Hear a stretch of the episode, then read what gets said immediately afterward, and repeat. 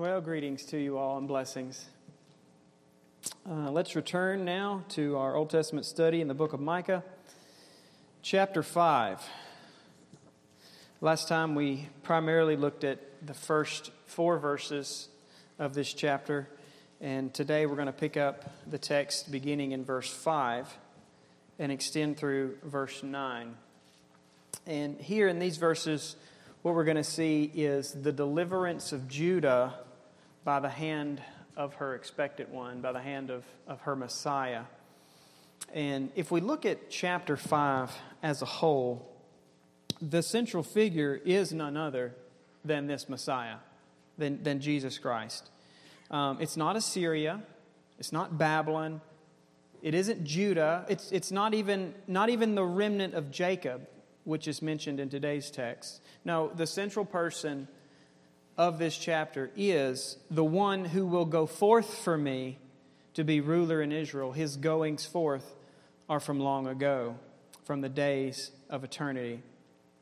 So, so as we consider the details of this text, as we uh, ask questions regarding the the verses here, the challenging questions that, that have to do with times, with the prophecies, with fulfillment, or the, or the historical context, let's keep in mind the greater context that the central message all points to this man.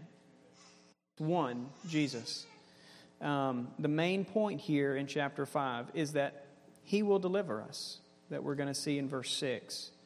Jesus Christ, the promised seed, Israel's Messiah, he will arise and shepherd his flock.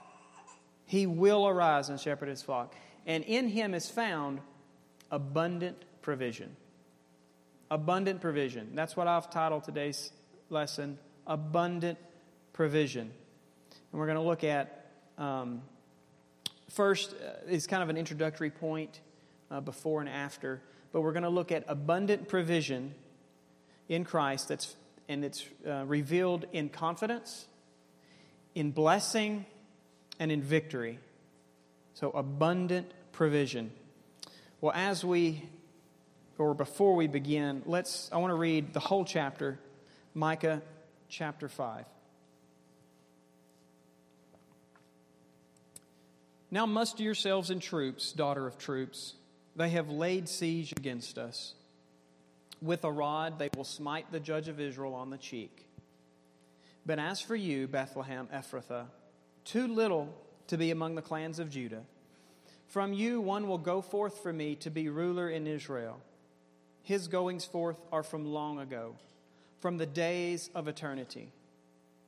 Therefore, he will give them up until the time when she who is in labor has borne a child then the remainder of his brethren will return to the sons of Israel.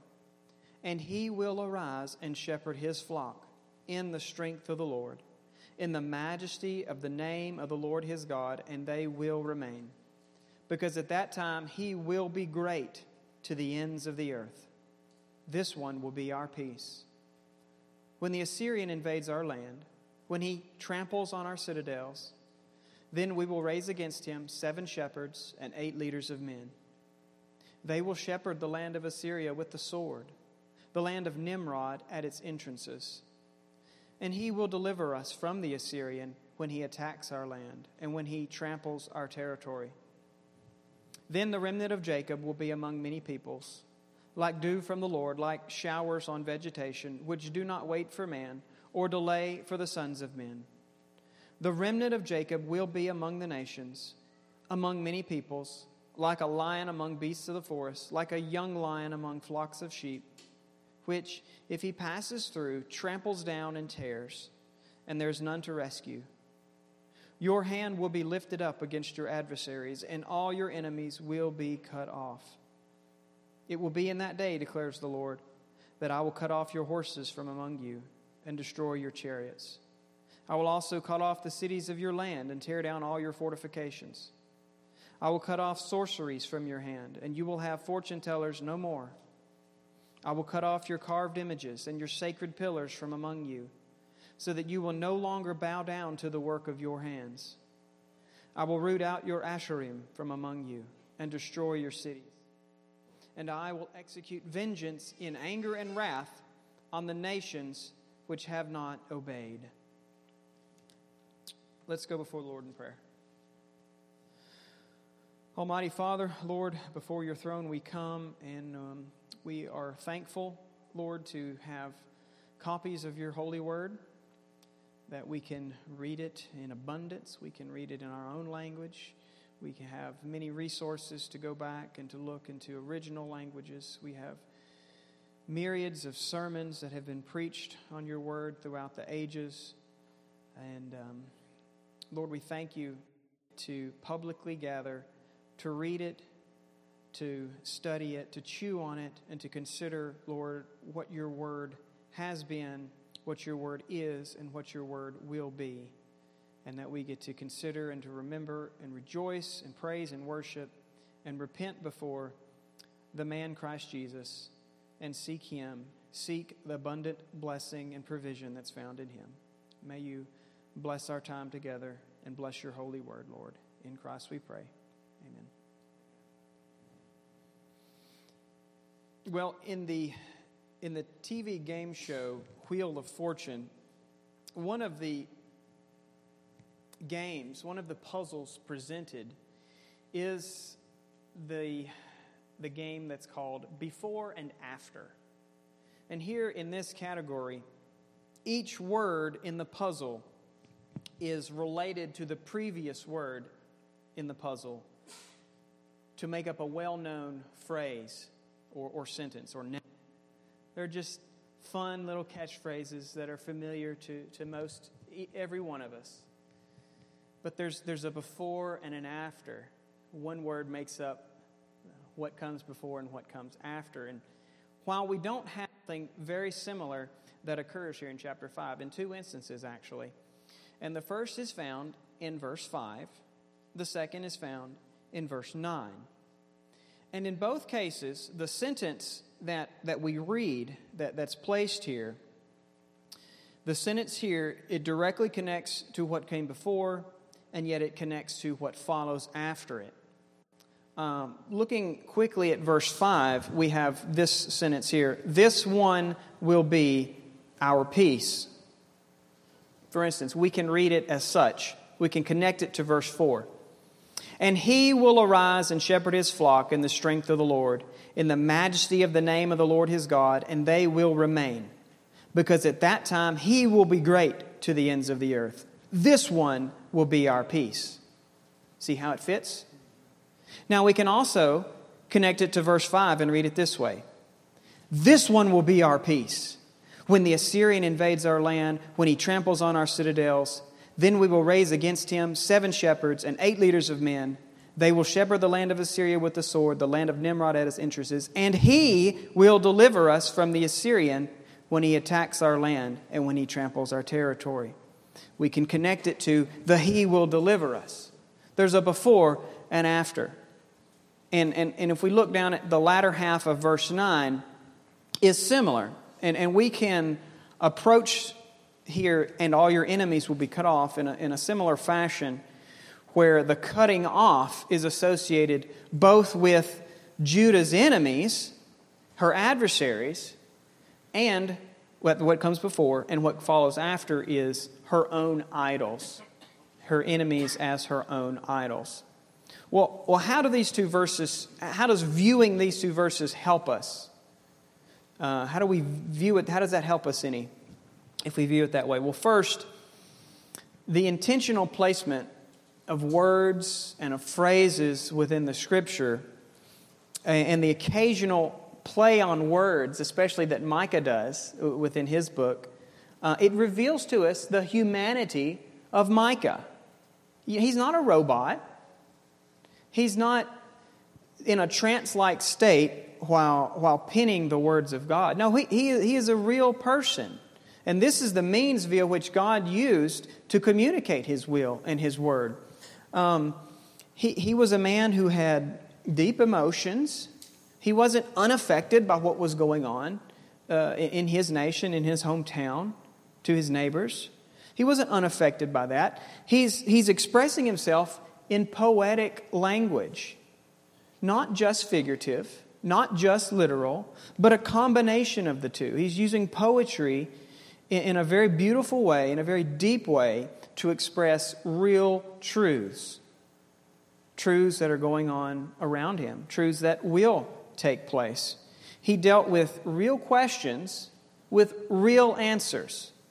And he did so without sounding like a technical manual. No, he, he did it with, by employing humor, by pulling out current events, by using his own experience, by, by bringing passion, by bringing emphasis to things. So, so we recognize one, in, in viewing these verses that way, that God has a myriad of ways of presenting his, his word and his will. And he does it through broken people, but real people. Real people. Second, the section of verses 5 through 9 is, is bracketed by these two emphatic statements here the, the, the will be's. These, they, they state very definite truths. They speak very concrete truths. This one will be our peace. And verse 9, and all your enemies will be cut off. When Judah experiences the deliverance of God in their own persons, in their own nation, in their own land, in their own territory, um, with and by the removal of her enemies, and even the removal of war, which we had looked about in, in a previous chapter, when she experiences that, they have the preface to the book, if you will. This one will be our peace.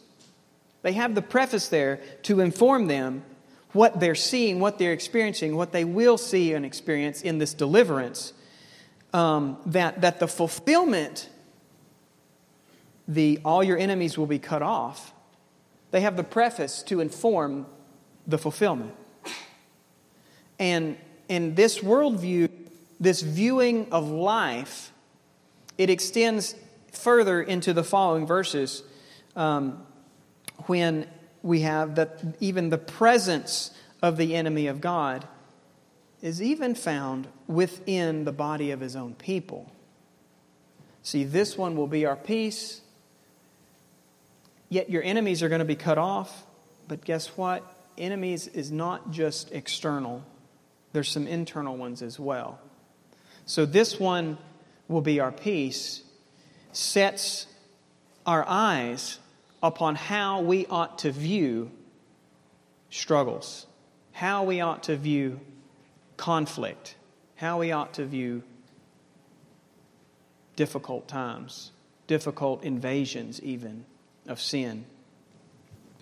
And if you wanted to break this down into soteriological terms, we could say that verse 5 is justification. Peace with God.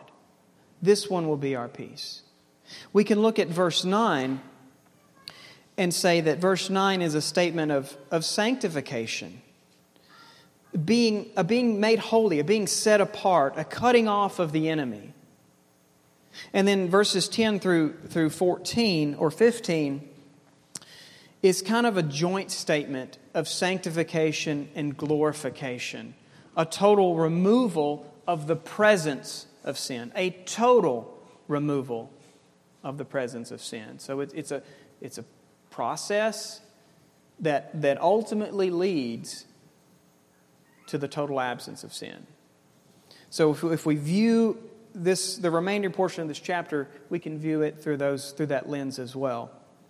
Well, in this chapter, we have Judah as pictured both before and after her deliverance by her Messiah. Well, she's, she's besieged by the enemy in, in verses 1 and 2, especially 1. She's besieged. Um, and she's besieged from without. But it progresses to her being delivered from her enemies, both without and within.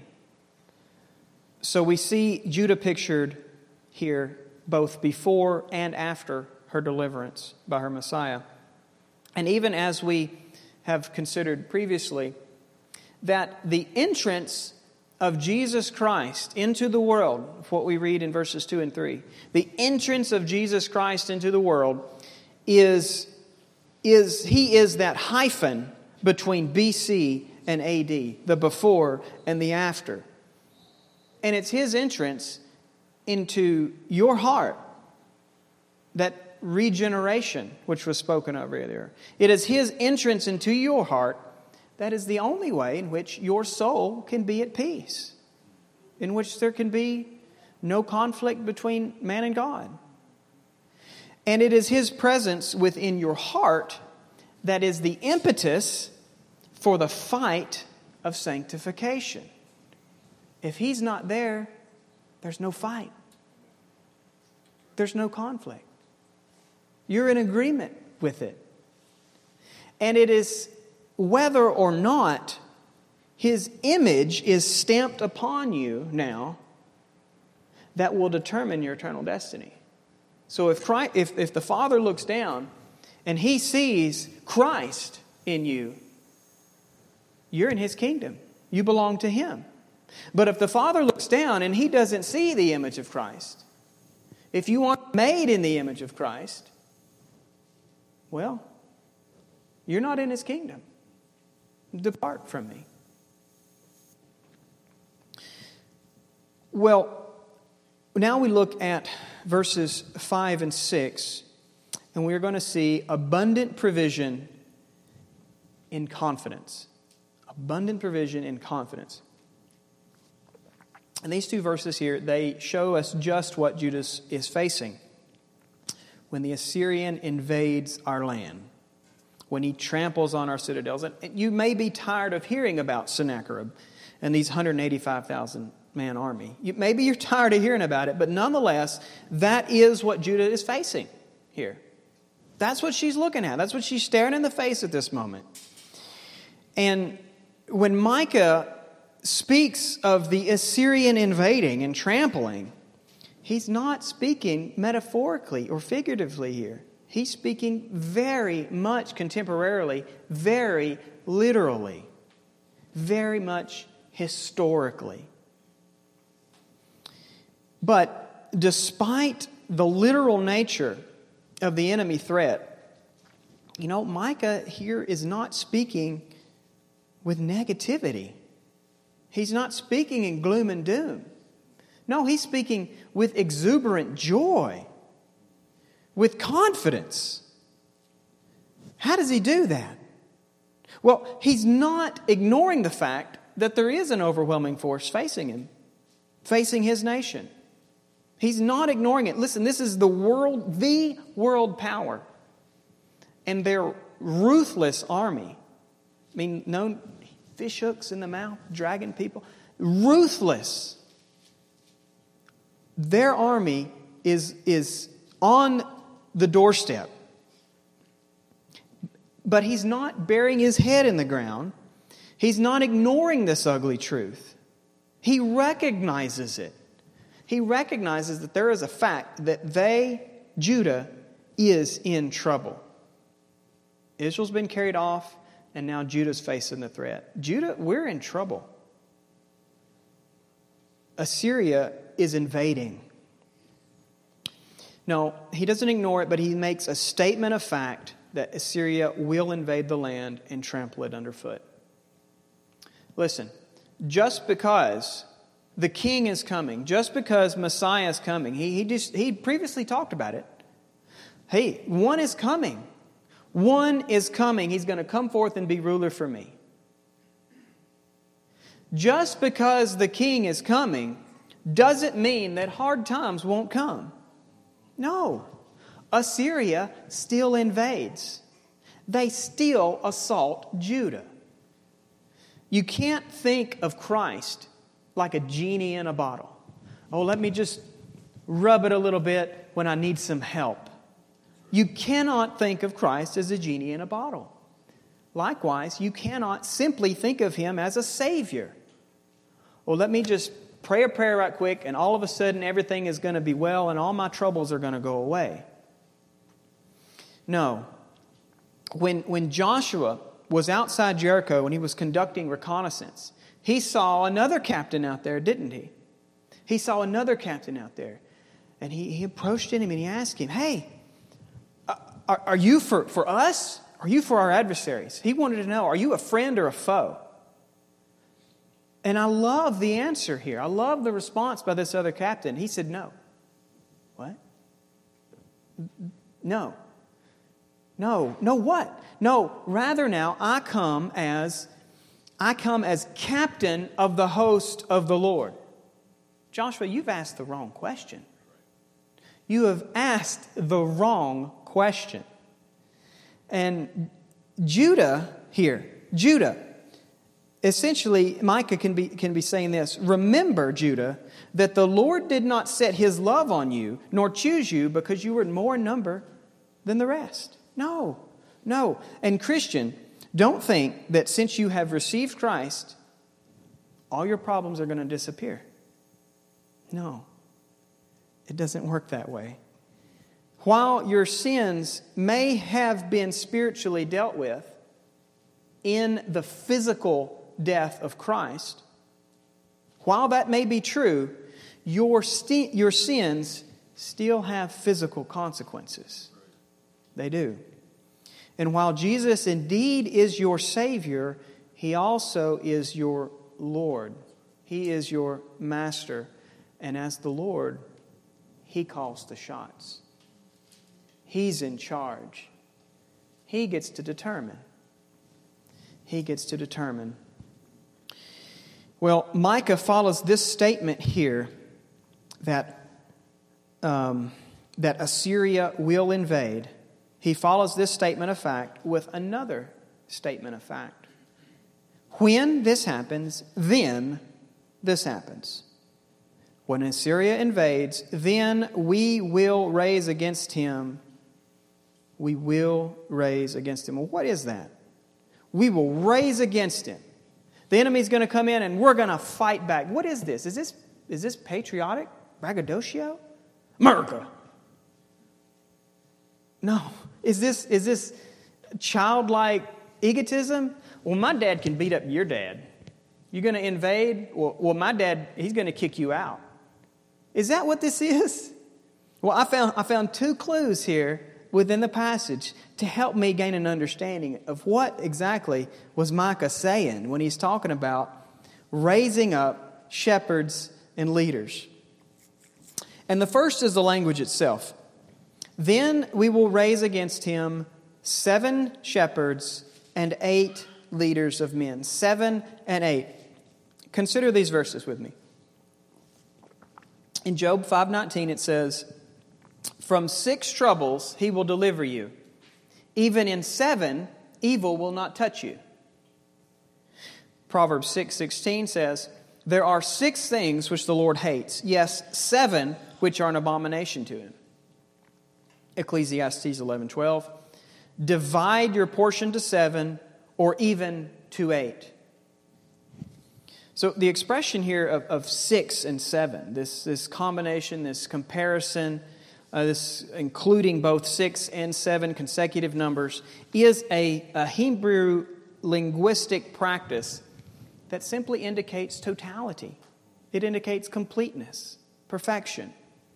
And, and probably, probably the first biblical mention of this we find actually in Genesis. Imagine that. But we find it in Genesis with the creation week. Six days of work, one day of rest is seven. Complete week. A single complete week. Well, when that number increases by, by increment of one to no longer six and seven, but seven and eight, it's, it's not necessarily a literal, a literal number, but rather it's a Hebrew, again, poetic device that, that shows not just perfection now, but more than enough. An abundant provision. Your cup overflowing. Seven and eight. So that's, that's clue number one. Clue number two is, is simply context here. And we go back again to verse 5 where it says, This one will be our peace. And in 6, and he will deliver us. Micah's not all of a sudden doing a 180 here.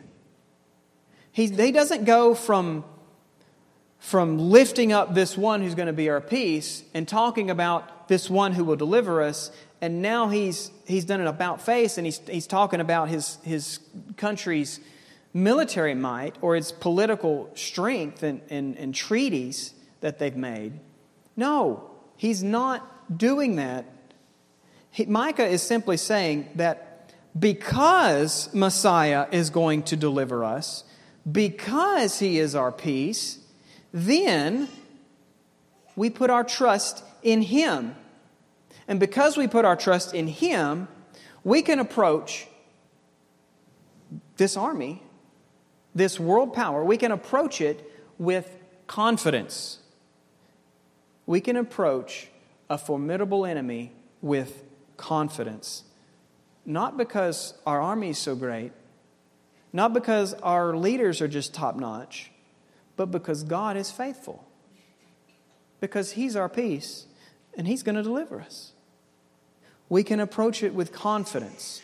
Just like, just like in Samuel, where Jonathan and his armor bearer is going up and they're, they're viewing this, this outpost of, of the Philistines. And, uh, and he says, Hey, come, let's cross over to the garrison there's a garrison of these uncircumcised. Perhaps the Lord will work for us. I love this. For the Lord is not restrained to save by many or by few. You got two guys, two young guys, by themselves, crossing over, very explicitly actually, in full view, to waylay a whole garrison, a whole encampment. The Lord's not restrained. That's, that's the attitude here. Confidence, despite all appearances, despite the formidable nature of the enemy.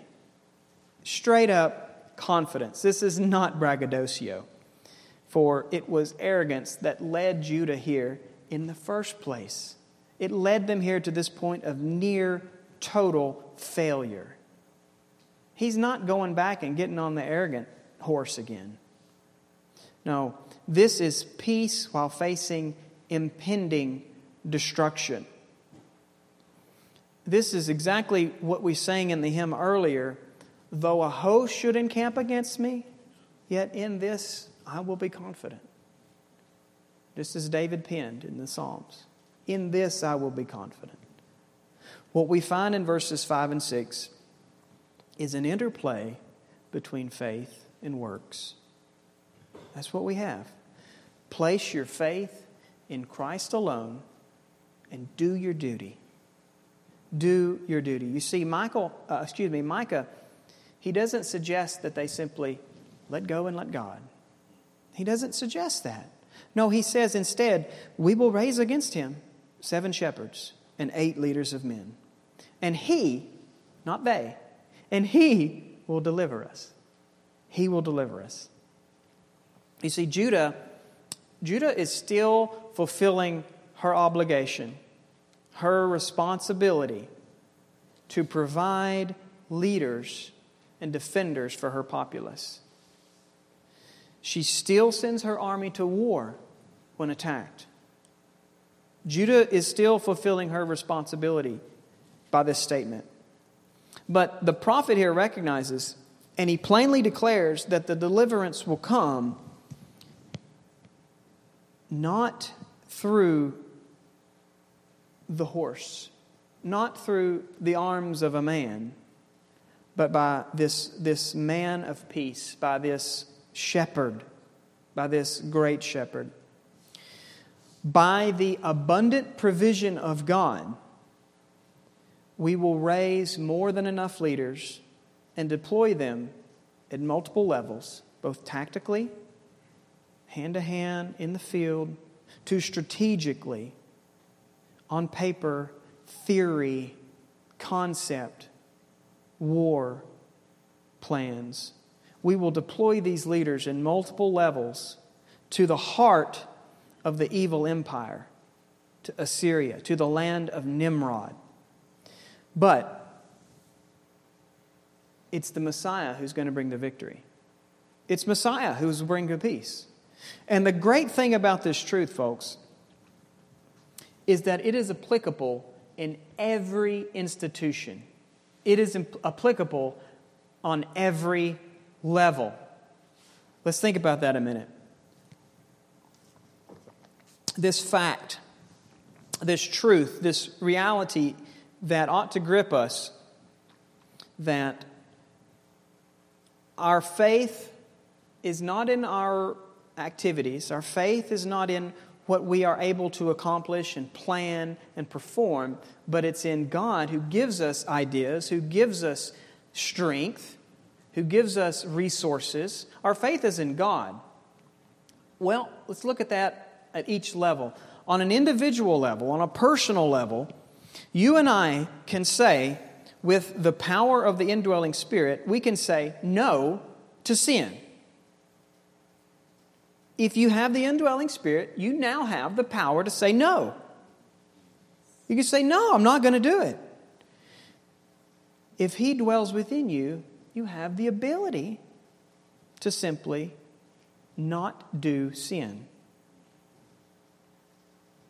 Cool. It's applicable on a family level where, where parents establish and enforce rules and codes of behavior by the authority and the power of the Word of God. It says, you want to talk about raising shepherds and leaders? Fathers, raise up your children in the nurture and admonition of the Lord. Talk about raising leaders and shepherds. Raise them up in your own kids, raise them up in your own family. Raise leaders. Raise them. But you're raising them, and you recognize this, or you ought to recognize it, that they're not yours. God gave them to you, God entrusted them to you. You're doing it under His authority. It's delegated authority, but He's given that responsibility to you and I. Well, on, it's applicable on a national level when, when, when rightly exercised, when, when justly conducted, the branches, the different branches of government they, they create, they interpret, and they execute and enforce the laws of a nation in accordance with the power vested in them by God Himself. To the end, to what end? To the end that sin is restrained and that its populace can live at peace with each other and at peace with other nations. I mean, just read the first, first several verses of Romans 13, and that's what you're going to see. It's power invested in the state by God for the restraint of evil, for good, for good.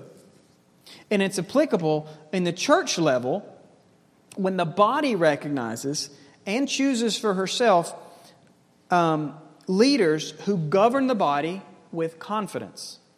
Not with self confidence, but with confidence that the great shepherd is in their midst.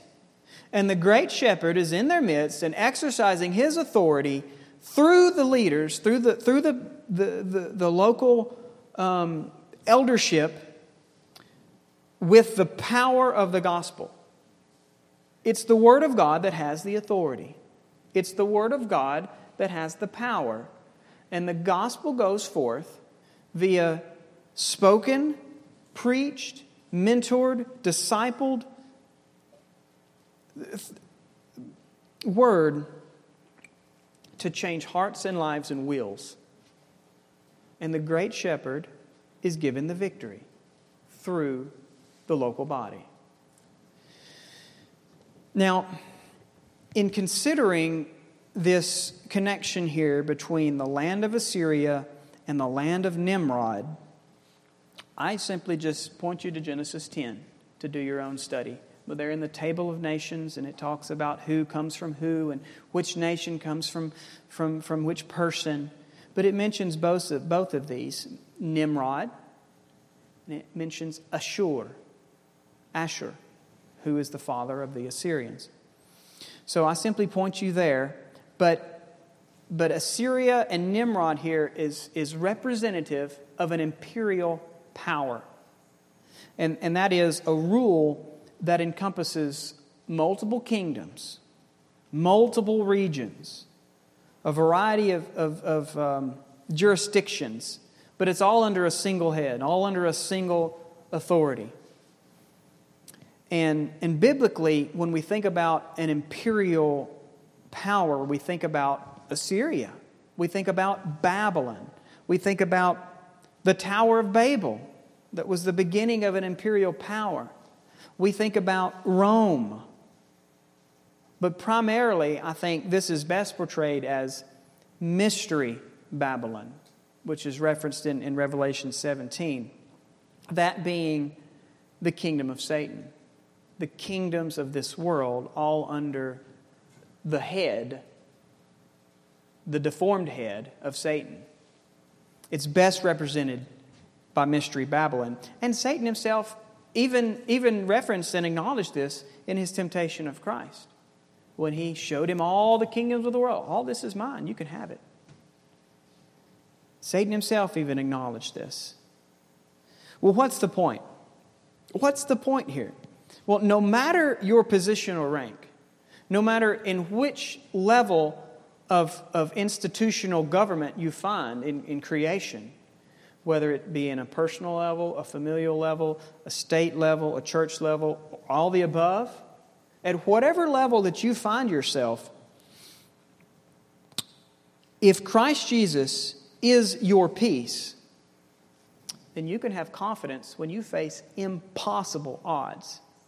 When you come up against a very vicious, deep rooted personal sin, you can take a breath and you can have confidence that I can get over this. I can have victory over this besetting sin that rears its ugly head at me every single week, every single day, whatever the case may be.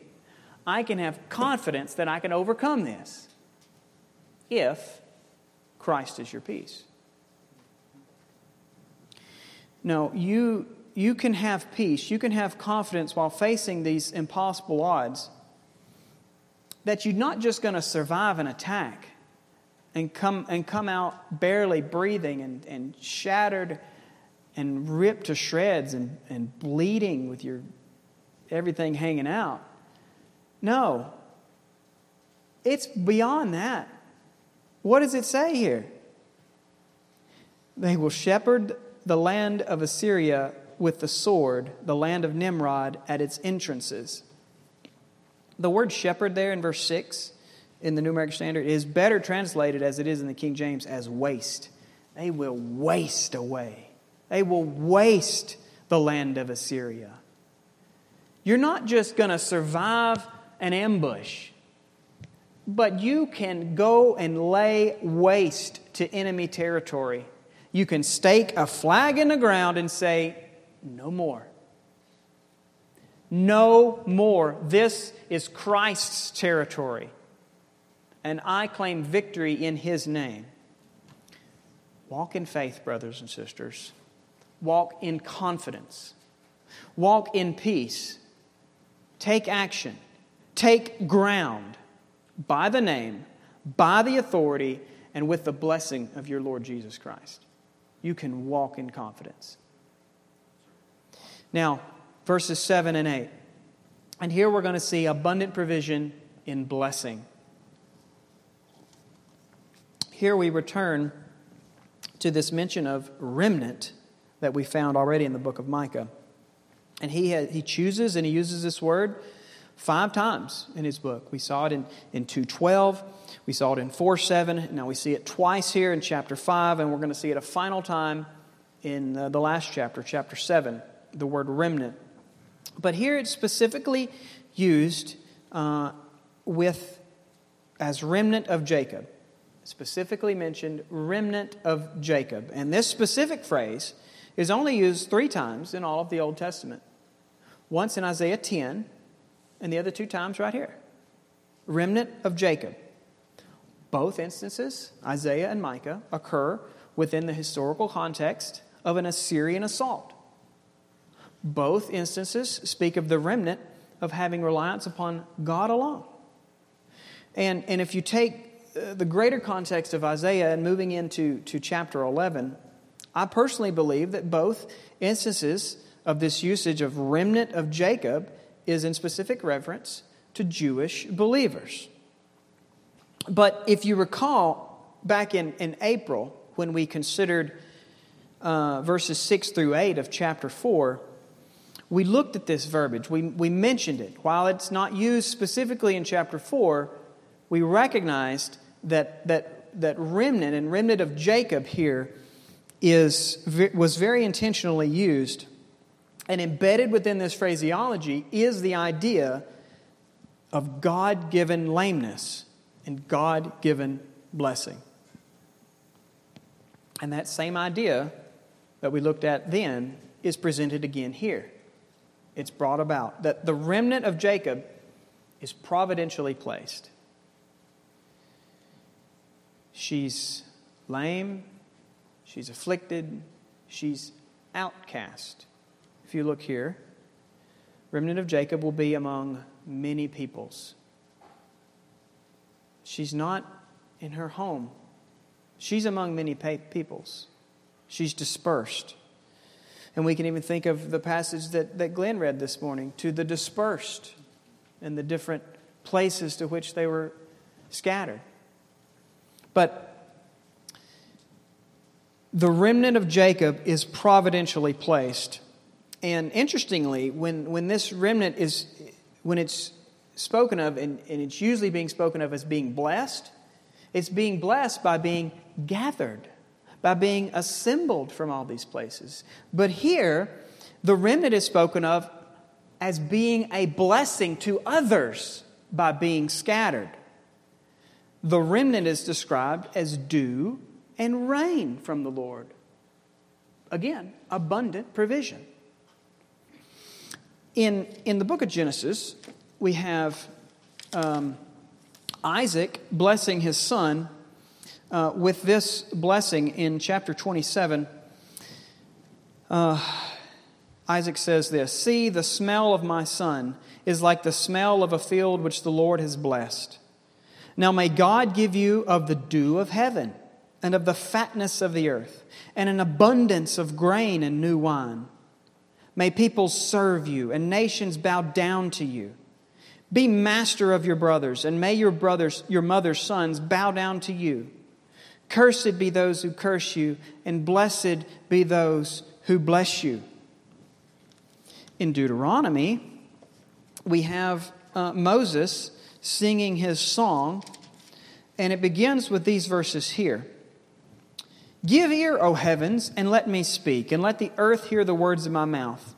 Let my teaching drop as the rain, my speech distill as the dew, as the droplets on the fresh grass, and as the showers on the herb. For I proclaim the name of the Lord. Ascribe greatness to our God, the rock. His work is perfect, for all his ways are just. A God of faithfulness and without injustice. Righteous and upright is he. In Numbers, we have the, uh, the wicked prophet Balaam in his, one of his oracles, in his discourse to Balak. He says this in chapter 23 for there is no omen against Jacob, nor is there any divination against Israel.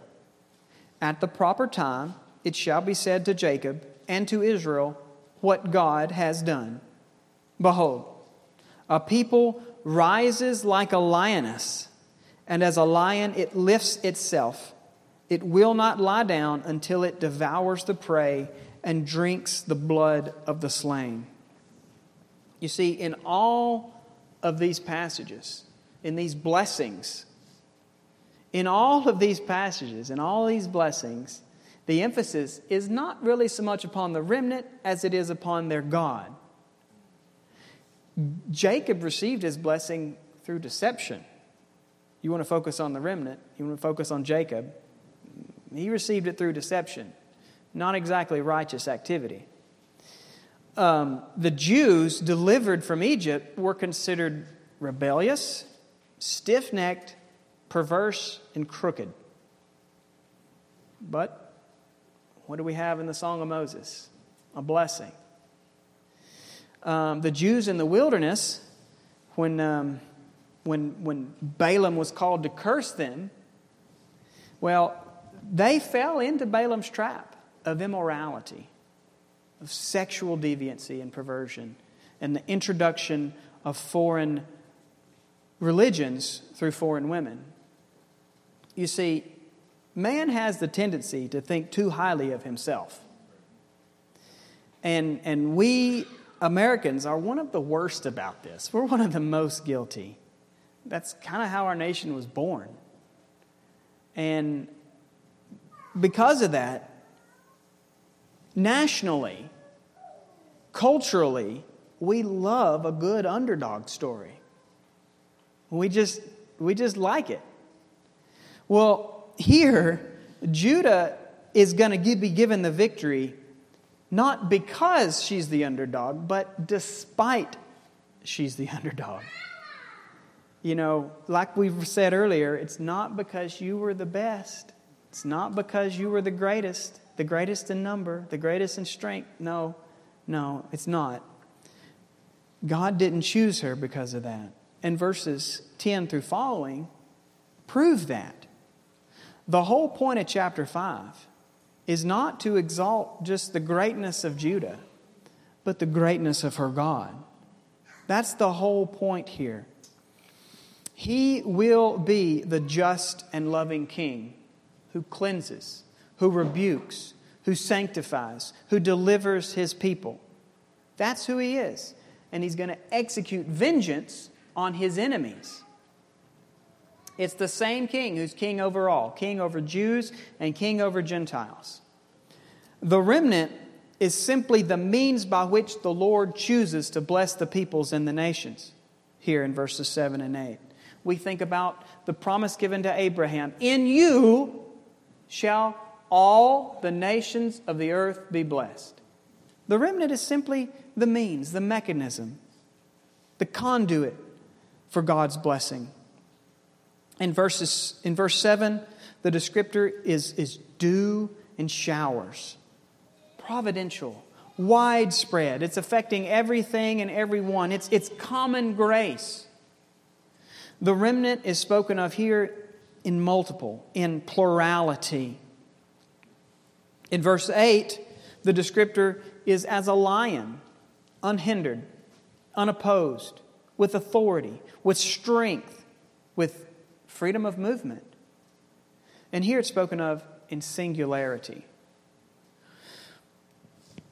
Individual believers scattered throughout the earth, scattered throughout all nations, serving in different capacities here and there, they bless those around them by being true image bearers of their Creator. They bless them. And when people see Christ in us, it's as if they're hearing God in the beginning saying, Behold, it is good. It is good. When, when you and I see Christians in the workplace, in the school, wherever we are, at the grocery store, and something is different about them, it just makes us smile and say, Hey there, I, I see you. It's a refreshment, isn't it?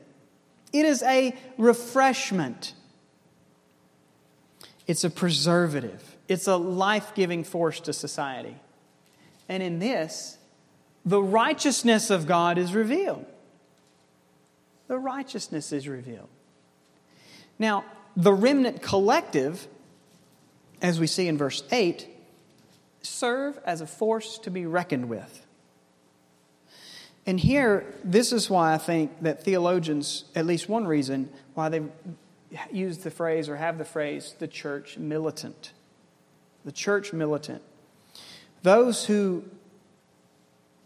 have been made weak are in a place of strength because their reliance is not upon themselves, but upon their God. It's Godward focused reliance. And their power rests in their faith in God. We can think about Samson in, in, his, the, in his keeping of the Nazarite vow, in the long hair. We recognize that Samson had some deficiencies in that and started looking to himself. But, but the connection can be made there reliance upon God, a setting apart, a dedication. And God's people are a threat to the kingdoms of this world. And by default, the kingdom of darkness. And just a casual look at church history reveals this. And if, and if you're just halfway paying attention to current events, you're going to see it. Um, the Philistines viewed Israel as a threat, the Canaanites viewed Israel as a threat, the Jewish leader, leadership in Rome considered Christ as a threat. And we see subsequent emperors viewing Christians as a threat to their rule. Um, their Christians are historically mistreated persecuted primarily by governmental authorities because they serve another God.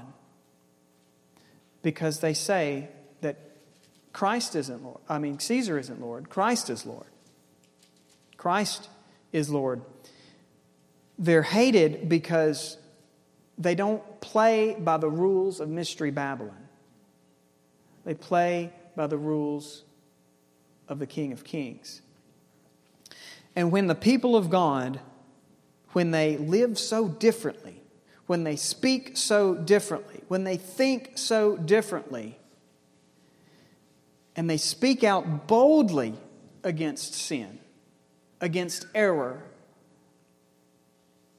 with the power and the authority of the Word of God, in this respect, the wrath of God is revealed when the church is militant. The wrath of God is revealed. Well, the truth that Micah is here proclaiming is the same truth which, which Paul uh, worshiped God in 2 Corinthians 2 when he says this But thanks be to God who always leads us in triumph in Christ and manifests us through us the sweet aroma of the knowledge of him in every place. For we are a fragrance of Christ to God among those who are being saved and among those who are perishing. To the one, an aroma from death to death, to the other, an aroma from life to life. And who's adequate for these things? For we are not like many, peddling the word of God, but as from sincerity, but as from God, we speak Christ in the sight of God. Micah and Paul are preaching the same sermon. Well, our passage ends in verse 9 today, and here we have abundant provision in victory. We read verse 9 again. Your hand will be lifted up against your adversaries, and all your enemies will be cut off. What do we learn here? Well, there's several things. And there's, there's, in fact, there's several presuppositions that are found here. When we consider that all your enemies will be cut off, that's, that's a victory. That's, that's a victory. And victory presupposes conflict. Folks, we're not playing tiddlywinks. We're not playing Monopoly. This is not a game where we're out to gain as much property or businesses or money as we possibly can. No, we're in a war. We're in a war. We're engaged in an age long conflict between good and evil, a battle that is waged for human souls. We're in a war. This cutting off it's a removal. It's, it entails a death. it is an intentional, permanent, destructive act. A lifting up of your hand and a cutting off. And by this act, it explicitly declares our allegiance.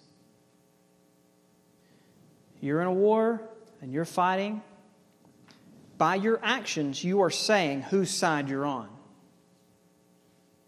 Victory presupposes conflict. Conflict presupposes that we have enemies. This is not just a single adversary or a single opponent, it's multiple adversaries, multiple enemies. And the truth of the matter is that there are a myriad of hosts that stand in opposition to God. For Micah, it was 185,000. That's a lot of enemies. You know, previous generations, they fought against Again, the Ammonites, the Moabites, the Canaanites, the Philistines. I mean, it just goes on and on and on. Israel had a lot of enemies. And there's all sorts of enemies that are entrenched against Christ and his subjects. We will face opposition. It's a fact. We have enemies. Now, a subpoint that we're going to look at primarily next time is that it, they're not just all external, there's internal enemies as well.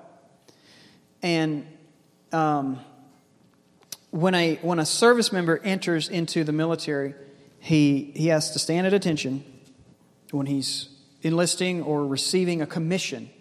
He raises his right hand and he says, I do solemnly swear to support and defend the Constitution of the United States against all enemies. And then there's this foreign and domestic foreign, and domestic. And usually it's the domestic threats, it's the internal threats that are the most insidious and the most dangerous. And again, we're going to look at this last next time, but the promise of God doesn't just have to do with us having, having an, uh, a mentality of us versus them. It's not just a circling of the wagons here and let's, let's just hold our own and everyone else is the enemy. No, it's greater than that. We're not just separating ourselves from the world, it's much deeper than that. As, as these verses will, will display to us later. And that passage in Joshua reflected that same truth. No, no, I'm a captain of the Lord. Well, the weapons of our warfare are not of the flesh. They're not of the flesh, but they're divinely powerful for the destruction of forces of ideas, of truths. And, and it's a two edged sword that cuts internally. It cuts internally. Well, conflict presupposes that we fight. If you don't fight, you're not engaged. There's no conflict if you aren't fighting we are to lift up our hands. Lift up your hand. Your hand will be lifted up against your adversaries. We're to lift up our hands. What does that look like? Well, it may mean setting down your phone and lifting up your hands to worship. Instead of worshiping yourself, worship your Creator. It may look like that. It may look like you, you take this newborn little child and you raise him up and you say, Lord, I dedicate him to you. I'm going to lift him up with my hands and do everything in my power to train him, to raise him, and to lead him to Jesus. It may be that you lift up your hands with some violence. And by that I mean discipline and restraint against sin, whether it's in the family, whether it's as a representative of, of, as law enforcement, whether it's in church discipline. It may mean that you have to raise your hand in discipline. It may mean that you lift up your hair, your hands in prayer and say, Oh God, I cannot handle this situation. Please help me. Please deliver my brother. Please help my mother, my father, my friend, my coworker. Help me, God. But it presupposes that we fight. So fight. The Lord accomplishes victory through our hands. Isn't that absolutely amazing? Isn't that amazing that God would use you and I and our actions to accomplish his victory? It's amazing. He gives to his servants the sword of the Word of God, and he commands us to go out and to fight, to go out and to preach. Preach, teach, and whether it's silent teaching like the dew, or whether it's thunderous like a thunderstorm, like a lion roaring, we are to use the gospel to fight. And as Stonewall Jackson said, duty is ours, consequences are God's. Do your duty, whatever level. And here's another one God fighting, with God fighting, that presupposes victory. If God's fighting, well, who's greater than God? No one. If God is fighting, there's victory guaranteed. And this verse in Micah chapter 5 says that God will have the victory. All his enemies will be vanquished. And if we're in his kingdom, we win too. We win too. This truth is, is pictured again in Revelation. And if you haven't read it, it's okay. You could skip to the end and read about the end. It's good to have that. It's good to cheat a little bit in that regard and look to the end. Victory with God fighting and God receiving victory, victory presupposes finality. It's over, it's done. It may be an age long conflict, but it will not be an eternal one. It will not be an eternal conflict. No, time will end. The conflict will end one day, and the conquest will be total. It'll be final. And that last enemy that will be destroyed is death. Is death. Well, the, in conclusion here, the thought that's introduced in verse 9 will be completed, that is, the enemy's being cut off. That will be completed in verse 15. And as we're going to see through the next five, six verses, that process is not the process that Israel chose. And it's not the process that you or I will probably choose either or will want to, to have. It's a very painful process. But again, for the remnant of Jacob, there is a God ordained blessing through pain, through lameness, through affliction, through outcastedness, through weakness. But even as we read, all your enemies will, will be cut off. We again turn, as we did a, uh, a few a couple sermons ago, to Romans chapter 8 and ask what do we ask? We ask, What then shall we say to these things? If God is for us, who is against us? Micah declared to the remnant of Jacob, he declared the word of God that said, Jacob have I loved, but Esau I have hated. Jacob have I loved. And we can say, along with both Micah and Paul, this. But in all these things, we overwhelmingly conquer through him who loved us.